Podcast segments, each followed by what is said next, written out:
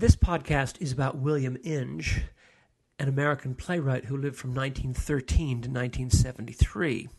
My point in looking at the plays and the thought of William Inge is not to glorify another um, relatively little known author today, but to learn about the church and about the pros and the cons of something like real Christianity from this very perceptive, very unhappy, and extremely uh, diagnostic and gentle uh, depictor of uh, families.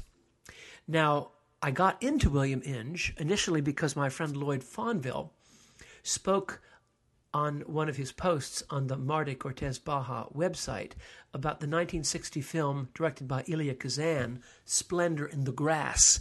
And this movie, which is so excellent and so affecting, and so, for my money, perfectly done, was the brainchild of William Inge, an American playwright originally from Kansas. And it is uh, William Inge's screenplay and concept for Splendor in the Grass that touched Lloyd and touched me in particular because Inge wanted so very much to have a cameo role in Splendor in the Grass, the role being that of the minister, Mr. Whitman, who is so presented in the play, uh, the movie, which I'll talk about towards the end, as an Episcopal clergyman first conducting morning prayer and giving a sermon that is kind of a um, uh, gloss on the greed of the pre bust citizens of the small town where splendor takes place. But secondly, a most remarkable and touching pastoral encounter that Inge, as Reverend Whitman, has with the young Natalie Wood in the church, and more on that later. So my interest was pricked that this uh, playwright, who is today uh, often most uh, characteristically known as a closeted homosexual who committed suicide by carbon monoxide poisoning in his uh, Mercedes in 1973 in California, uh, that uh, I realized immediately that there was a little more than I was accustomed to hearing about this playwright, William Inge. Then I uh, happened to get a hold of his 1964 preface to four plays, his great four plays Come Back, Little Sheba, Picnic, Bus Stop, and The Dark at the Top of the Stairs. And in the preface from 64, Inge draws particular attention to the Christian uh, notion that underlay his uh, idea in writing The Dark at the Top of the Stairs, in which he wrote that he was drawing a little, he felt, on Christian theology, in which a stunning and overwhelming death has uh, the power to unite in suffering a community of otherwise disunited and unreconciled people. Now, that caught my eye. So at that point, I decided to read as much of the work of William Inge as I could. And I'm well through it. I've uh, read most of his plays, a number of his shorter works, one of his novels, and um, uh, every other piece that I can get a hold of. So, what I find in Inge that is really on my heart, especially for Christians, is his very gentle and uh, non malicious picture of the role that the Christian church ought to have but doesn't have in the painful, uh, chronic, and in some uh, times uh, crisis tragedies of his main loved small town American characters. And what I really want to talk about this, after I sort of get the text out of the way, you might say, and orient you to him, I want you to think a little bit about whether, uh, how the church, Christianity, which is after all the religion of forgiveness, could have a more direct impact on the lives of people rather than being sort of a constantly potential resource which never quite rarely that is fills its its huge potential as a gift concerning mercy to troubled suffering and sinning people. And this difference between what it ought to be and what it actually is is rather lovingly and touchingly and sympathetically pathetically, and in the last analysis, um, very uh, urgently stated in the work of William Inge. Well, just to give you a lay of the land, as I said, 1913 to 1973, grew up in a small town in Kansas where he's currently loved and known. Spent most of his, uh, he taught at Stephens College near Columbia, Missouri, uh, taught in high schools in the Middle West in that area, and uh, um, uh, finally uh, ended up as the movie um, critic and theater critic for the uh, newspaper in St. Louis, where he met Tennessee Williams, who uh, loved him and cared for him and encouraged Inge to. Um, uh, write some plays. And uh, Inge was very touched by this encouragement, as we all are. He was one of these fellows who doesn't have a thick skin. He wasn't a fighter like my other recent uh, protege, uh, my other recent mentor, Philip Wylie, was, who was just a constant fighter and just spoiled for a fight. This is a man more after my heart who was easily discouraged. And when Tennessee Williams encouraged him so warmly and so persuasively, um, Inge took it as that and wrote a play that was his breakthrough play called Come Back Little Sheba, which was later made into a spectacular movie with Shirley Booth and Burt Lancaster, and later on in a, BBC or Granada television production in England starring Laurence Olivier and Joanne Woodward. Laurence Olivier doesn't quite work, but the play itself, which is a, a very uh, beautiful play about hopeless characters and the positive influence of Alcoholics Anonymous, reflects Inge's own uh, alcoholic uh, history, which was broken by periods of use again. But in 1948, he became a member of AA and he writes about AA with great uh, conviction and great uh, gratitude, and not always, it didn't always stick, as we know. Now, he then wrote a play called Picnic, which was later made into a hugely successful movie with William Holden and Kim Novak and others, and Rosalind Russell. And it's a play about a, about a, a, uh, a kind of a, a, matriarchy of sort of women running houses where there aren't many strong men, and all of a sudden a kind of very macho Jack Kerouac like drifter comes into their midst and changes everyone's life forever. And it's sort of how the, the sort of raw uh, male power of this uh, uh, this bull in a china shop changes all these women's lives forever and sort of uh, uh, illumines their sexual, especially their sexual but sublimated longings, because he never steps out of character for his people. They're always people who live in small Midwestern towns during the Depression, almost always that. But like all human beings, they're driven by unconscious forces that they barely understand, and these always come out. And then he wrote a great play called Bus Stop about a group of Westerners uh, sort of caught in a storm at a diner uh, in uh, Idaho somewhere, and it starred Marilyn Monroe in the movies and won uh, Don Murray an Oscar. And uh, uh, the movie isn't that great, although the last 20 minutes are very, very fine and very moving. About um, all his plays usually have male female relationships that are sort of running on empty until a crisis happens. Usually it's a it's a rather out of control young male who sort of uh, is full of uh, sexual uh, power, but is also vulnerable and and, and human. And uh, in Bus Stop, the same thing happens, and a number of people find a kind of credible, hopeful first step or small victory of love in uh, the very touching resolution of Bus Stop.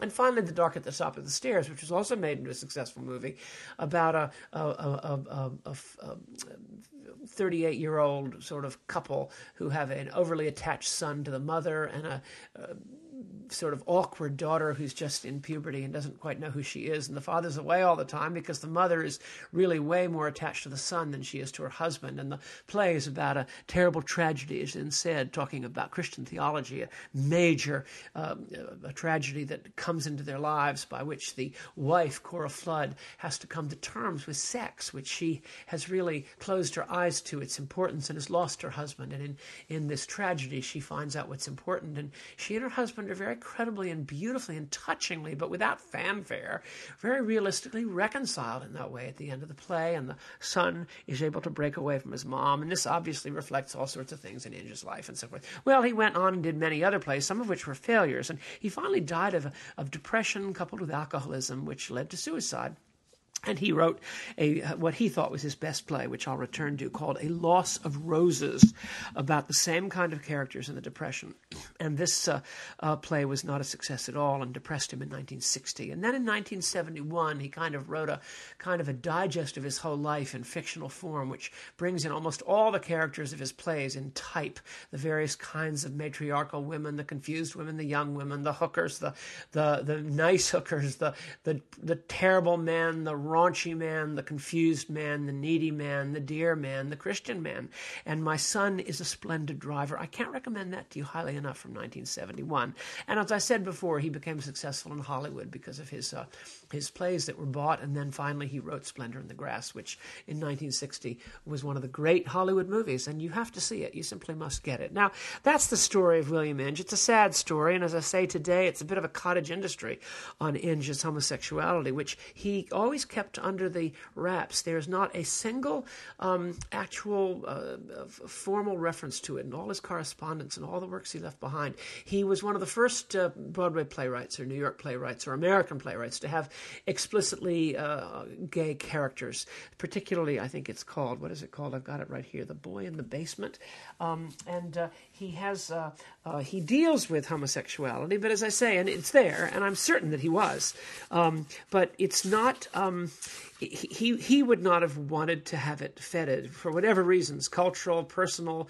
Uh, he also uh, the play is also, is called um, "The Boy in the Basement," but uh, he was also very involved um, romantically with a woman, the actress Barbara Baxley, and he he indicates that he had sexual relations on several occasions with women in his life. He was obviously what today would be called, I guess, bisexual, with apparently the tilt towards the outsider gay persona. But I'm I'm not uh, uh, able to focus on that. And even the biographies that try very hard have to always come up against a kind of a kind of vide manque in the uh, in the sources. So we're in um, we're walking uh, on the moon uh, there, but we're not walking on the moon in relationship to Inge's um, characteristic belief that uh, people need saving. Now, this is what I want to talk about, and I want to talk about Inge's uh, understanding of uh, of, of, of church. Now, in 1960, we have uh,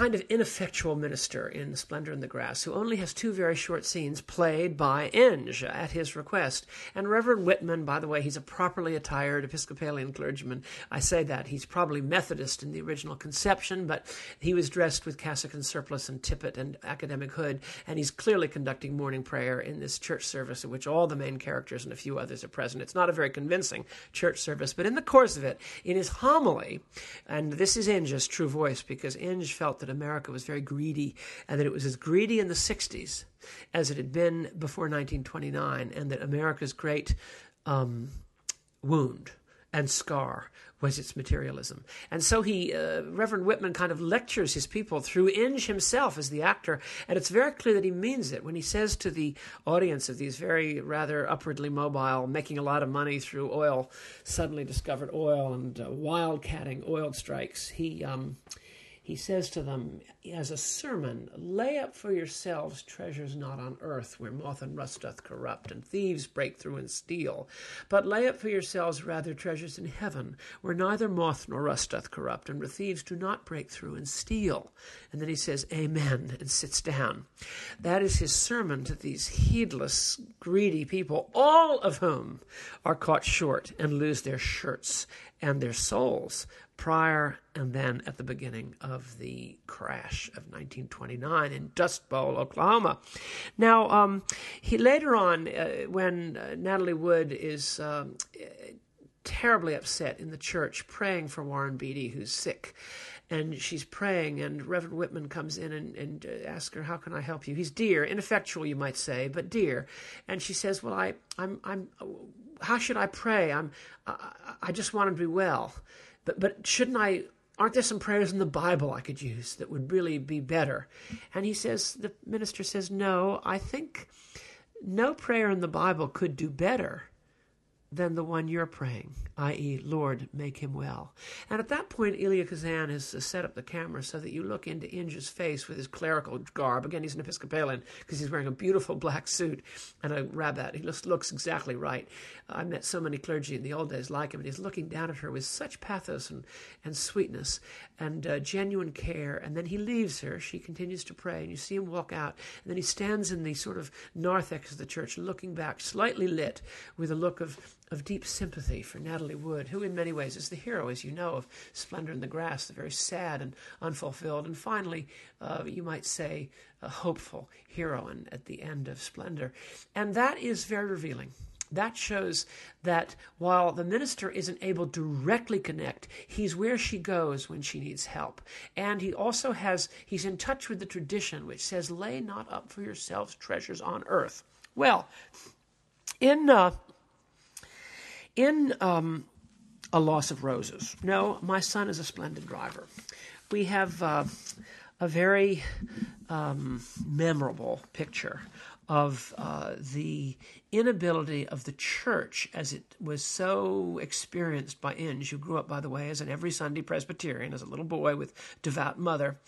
Uh, we see in um, My Son is a Splendid Driver from 1971 a delineation, a very sad and rueful uh, delineation of a uh, of a of a uh, of the church there, but not able to be what it could be, and therefore falling down at the job. And on page 152, we've just found out that um, that the hero's mother has caught in her early 60s a social disease, STD, from her traveling salesman husband, who's also in his 60s. They've both been married for over 40 years.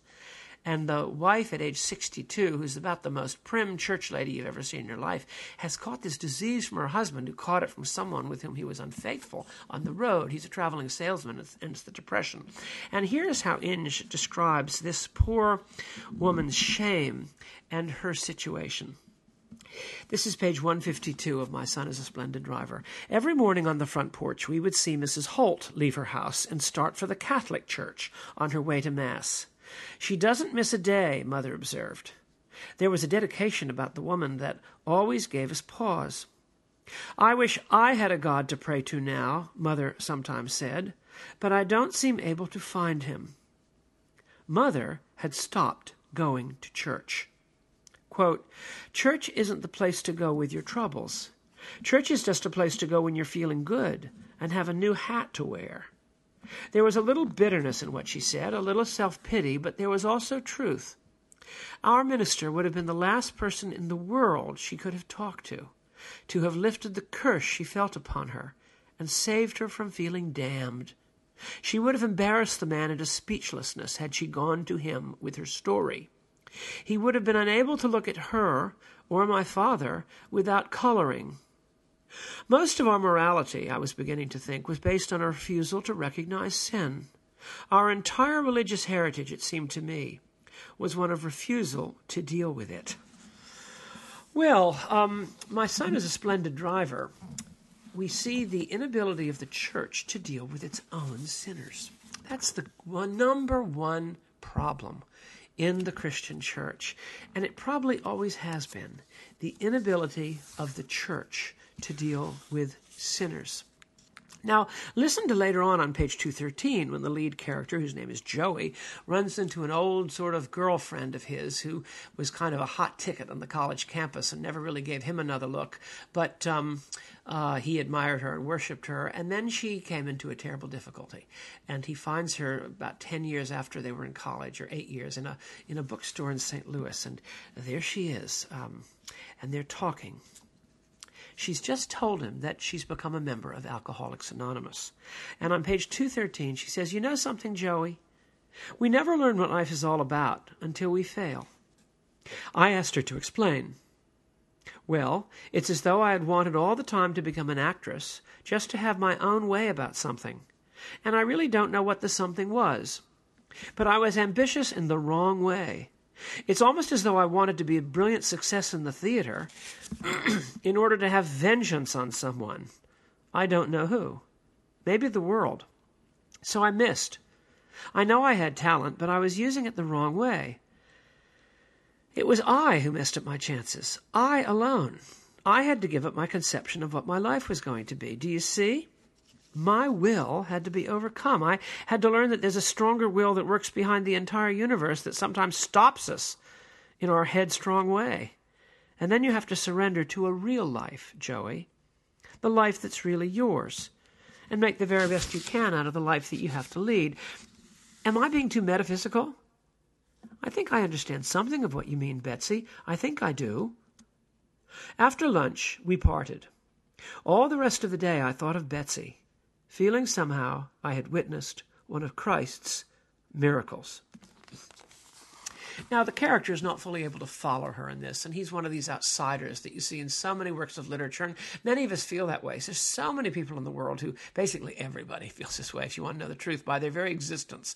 They feel they're kind of an outsider. So even if they're confronted with someone who really has something to say out of brokenness and deep need and deep humility and humbledness, who is Betsy in that encounter, he always feels that he can't quite go there, even though his greatest moments are in AA. And if you see Come Back Little Sheba, you will see as clinically direct and admiring and also unsentimental a view of an AA intervention as there exists. I've never seen as thrilling, as upsetting, and as true, and as finally wondrous a depiction of an AA intervention as exists in, I believe it's the uh, the uh, last or last but one scene and act of uh, Come Back Little Sheba. Now, it's interesting that my son is a splendid driver, which is two years before he committed suicide. He uh, writes at the start. You can always learn something about a writer by the ascription. And he dedicates, dedicates the book to his mother, and it's about his mother negatively, so that implies something, although he insists it's fictional. But then the ascription or the opening page, he has a quote, and this is the quote Quote, Woe to those who do not know their own misery, and woe to those who love this wretched and corruptible life. Thomas à Kempis, The Imitation of Christ. And later on, at the end of the uh, book, he uh, quotes the Imitation of Christ again. And he was very attracted at the end of his life, partly through his sister, who cared very much for him, who'd become a Catholic. He was very attracted to uh, Roman Catholicism. It was sort of the only thing going that was Christian. He was very open to it at the end of his life. But he quotes there in that final book from Thomas à Kempis. Now, I want to conclude by um, reading a section that really says everything that I would try to say about Inge. Inge is a man who knows that the church is ultimately where you could go. But he also knows that when you get there, you don't hear a message of forgiveness. Uh, he, his characters are constantly saying, you know, I'm just not good enough to go to church. Or I'll have to wait till I get my life together before I go to church. Or I went to church once, but then when I had problems, I couldn't imagine going back. Only good people who, who feel good about themselves can go to church. Now, you and I know that that's a misconception. It's a very deep seated misconception. But Inge himself gave voice to that misconception constantly, where he, or that conception, because he constantly sees uh, the Christian church as, as not able to deliver what it promises by way of absolution and forgiveness, or at least it, it has the hope. It, it is a place where someone could go, but usually when you get there, it's not talking about, it's not scratching where it itches. And I would have to say that's my experience that most people, when they get to church, and that includes me, especially when they're in great need and trouble, find uh, that they're having a, it's stewardship Sunday or it's youth group Sunday, or it's uh, something, um, some some completely secondary activity that has absolutely nothing to do with the, the heart of human suffering. Because people who go to church, whether they're in it or not, are basically going for for help and consolation and comfort and aid and endurance and peace and forgiveness. And usually, when you go to church, even if you do hear a regular service and they haven't mucked it up, the sermon basically is saying, "You guys got to get it together. If only you do this, that, and that, then then." Then you'll be all right. And certainly, if you've been a Christian before, you're sort of you're sort of uh, pushed right out the door through a through a kind of inability to to to to measure up, to to get it together. You you wouldn't be there if you weren't basically splat on the floor. And there are often, even in the best circles, sometimes there's a real sympathy for someone who's who's not a Christian who's in trouble. There can be a great welcome, like at the Salvation Army, for someone who's destroyed their life and whose life is a complete wreckage. But when you actually get in the structure, someone once told me of a famous Christian organization that it was great if you weren't in it, but once you got in it, the closer you got to the center, the less and less forgiveness there was. And when you actually got to the board, and uh, this is a parachurch organization. When you actually got into the, the, the heart of the of the organization, there was absolutely no concept or experience of forgiveness about anything whatsoever, and people just walked about with incredible anxiety. Now, in uh, A Loss of Roses, um, four characters' lives are coming undone. A, uh, a, a, woman who has a past and a very predatory former boyfriend, a, um, a nice guy who's also a boyfriend of hers, but who is uh, very um, out for himself and selfish and hopelessly tied up with his overly involved mother. And it's a classic uh, sort of foursome of a mother and a son and a girlfriend and a jerk a, a, girl and a jerk, but they're all deeply troubled. And uh, the point counterpoint of the uh, second but one scene of the play is there's a religious revival going on nearby, sort of under a tent or in a church building or like in a roller rink, I think it actually is, where they've taken it over to have a kind of revival. And this is the Depression Kansas, a small Kansas town or a medium-sized Kansas town. And you hear the um, the words of the evangelist as these people's lives are coming unraveled inside. But unlike a lot of plays like that, where you you know like Elmer Gantry, where you'd be you'd be attacking the evangelist for saying platitudes and things that mean nothing, while the reality, the horrible reality of suicide, murder, and rejection and uh, um, incest that is going on inside the house is is completely at odds. That's not the case with Inge. Here, the voice of the evangelist off stage is meant to be saying something very important and something very true. The only problem is there's no actual existential connection between the voice of the evangelist sort of being piped out over the roller rink megaphone and the people whose lives are becoming unraveled psychosexually and relationally inside the house. And I want to read the speech that the evangelist makes. At first, he talks about um, the voice of the evangelist welcoming everybody and um, uh, and then he goes on, and meanwhile, in the house, terrible things are happening. Not violent things, but sad revelations. And uh, you see what you think. Voice of the Evangelist. As I was on my way to your town, traveling by bus over the once great farmlands of our country, I saw the tragic faces of our farmers who have been battling the depression and the drought. Oh, by the way, Inge was terribly interested in the the the uh, the loss of nerve and American materialism that the Depression had basically brought, he felt that that was a salutary and healthy thing for our country. And so he says at the introduction in 1960 to the play, even though I'm writing in 1960, I'm setting it in the Depression because deep down we're all in a deep depression in our hearts. Here goes the evangelist. I saw the tragic faces of our farmers who have been battling the Depression and the drought. With haunted faces they would turn to me and say, My land is ruined, my soil is destroyed, things will no longer grow, my cattle are starving and dying of thirst, and they drop to the ground in the parching sun, and I can do nothing to save them. What am I to do? How am I to live? Then something happens off in, on stage. and then there's that other kind of depression, friends the depression of the heart, the drought of the soul, the deflation of the spirit. And this is the worst depression of all. For the heart closes its doors like a bank vault when people are afraid to give of their love. And there is a sorrow all over the land when there is not enough love to go around. And hopeless faces look at you pleadingly and cry out in despair, How am I to live? How am I to live? Yes, that is the question all of us are asking ourselves today, friends. What am I to do? How am I to live? A pause let us pray. And at this point, the poor, beset, sexy, but deeply abused heroine comes in with her abusing an awful boyfriend whom she could have avoided. And uh, that will not have a happy ending. But what Inge is giving us here is a real statement of the power of the church to ask the right questions. The only trouble, it's not giving if I may say it, an answer which connects. This is one of his last works of uh, a failure. It was 24 or 28 performances on Broadway as opposed to 450 with all his other plays. And here is the evangelist asking the great question What am I to do? How am I to live? How can I love? My heart is like a bank vault that's closed to and from love. And yet the people on the stage are in terrible bondage of the profoundest actings out and losses and ultimately uh, depredation and of their whole lives.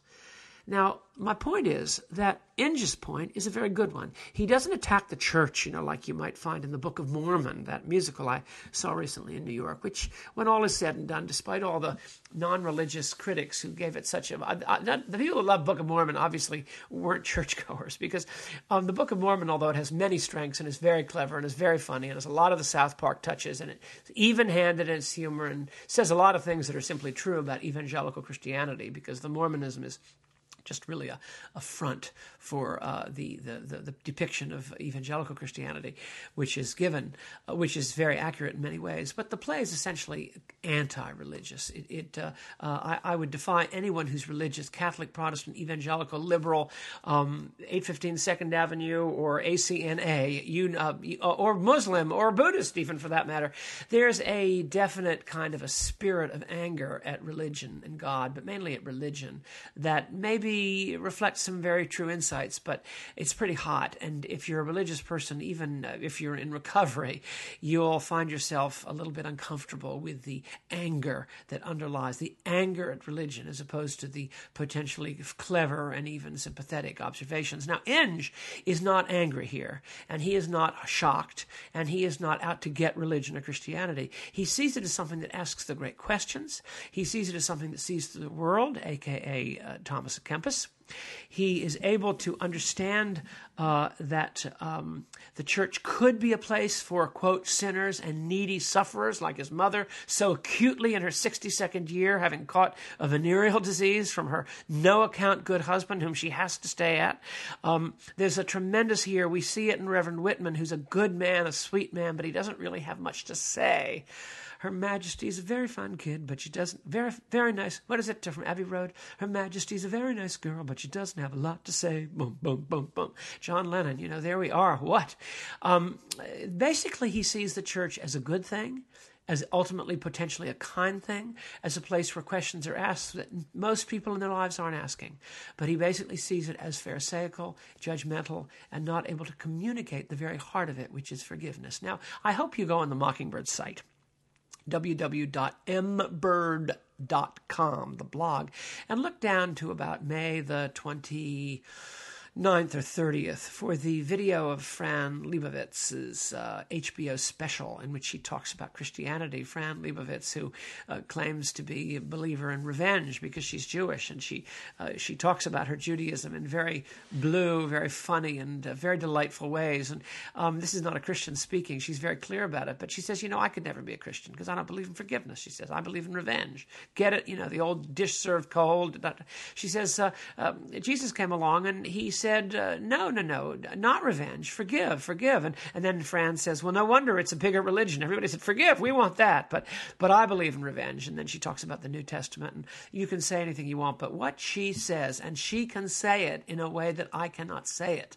Because if I say it, someone will say that it's Marcionite or it's uh, one sided or it's not this or it's not that. And um, let her say it. She says Christianity is about forgiveness. Now, is there anyone listening to this broadcast who would not agree with that? I mean, is there anyone here who objectively would disagree? You might say, well, Christianity is about other things as well. Don't be blinkered. Don't reduce it to one thing. It's about forgiveness, but it's also about this, that, or the other thing. Well, that's fine. But will you object to her core point that Christianity is about forgiveness? And in the case of these poor cross bearing, burdened, sinning and sinned against women and men in Come Back Little Sheba and in Picnic and in Bus Stop. Preachers come into it and out of it all the time, religious language. The dark at the top of the stairs, which he talked about as a Christian insight about suffering and unifying and reconciling people at odds through a great suffering that comes upon them. My son is a splendid driver, a loss of roses and splendor in the grass. Will you simply say that what he is saying is that the church could be a place of forgiveness? One of Christ's miracles, he says, referring to Betsy, whose life was destroyed by her drinking and has now found a real life that is not her own. She's serving, she's living, she's loving. And uh, this is exactly what could be, but it isn't although the church is there benignly to at least ask questions. Well, look, people, we need to get this thing together. We need to get this straight. Uh, Inge is right. Inge has a lot to say. We could be something, but apparently we're not being it. And read the plays and the novels of William Inge for a critical, but ultimately sympathetic and deeply longing view of the heart of Christianity and what the church and the Christian community could be if it could just finally get off this extraordinarily compulsive need to constantly take away with the left hand what it has given so beautifully and graciously and unconditionally with the right. Read the works of William Inge. The four plays are available in Barnes and Noble, any Barnes and Noble in the country, and the others you can get on Amazon. And uh, I believe you will be both wistful and hopeful at his view of the church. Thank you very much, and God bless.